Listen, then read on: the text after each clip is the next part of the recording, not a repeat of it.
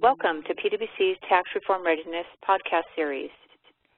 In this podcast, PwC professionals Eric Cohen and Rebecca Lee discuss cash pooling around the Treasury space and whether the U.S. can participate in a cash pool and be a cash pool header. Take a listen. So, Rebecca, two questions that are coming up all the time within our, our Treasury space are around cash pooling, mm-hmm. and specifically, can the U.S. participate in a cash pool? As historically, there's been uh, negative tax consequences associated with that. And then the second question related to it is can the U.S. be a cash pool header? And the answer isn't cut and dried, which shouldn't surprise you. You know, in general, because of the architecture of tax reform, there are absolutely greater opportunities for the U.S. to participate in some fashion in the cash pool structure. But there's also between the new base erosion rules and frankly, things like local country withholding, um, there are now some new impediments as well from the U.S. fully participating.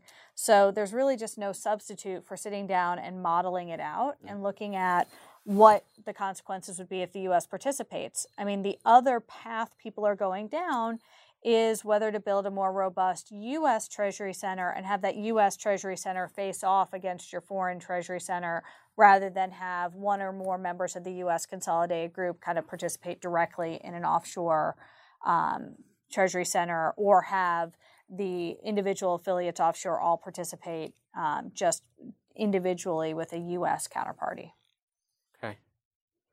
I mean, one of the biggest challenges in all of that, you know, I flagged modeling, but part of it comes down to technology. The single mm-hmm. biggest concern I've heard is setting aside the technical tax for a second. Being able to get the tax right means I have to have really good transparency around all the intercompany flows. I have to feel very comfortable on when repayments are made and how they're measured and tracked. And that mm. seems to be a bit of a pain point right now. I mean, is that real or is that just no, hundred percent agree. Technology is a is a huge opportunity here. If you think about what a treasury system does, it it enables an organization to have you know, visibility to their cash around the world. It tracks and stores all your debt, your intercompany loans. It provides a mechanism to do cash forecasting. So, you know, the companies that have the robust technology infrastructure that's integrated with their organization have a competitive advantage here. So, what will be really interesting now, given this tax reform, is I go back to that that expensing um, requirement where you may be able to invest in technology and get a benefit. And given all the the strategic decisions that are coming down the way from from you know the organization, this is a real opportunity to to invest in technology here for those companies that need it.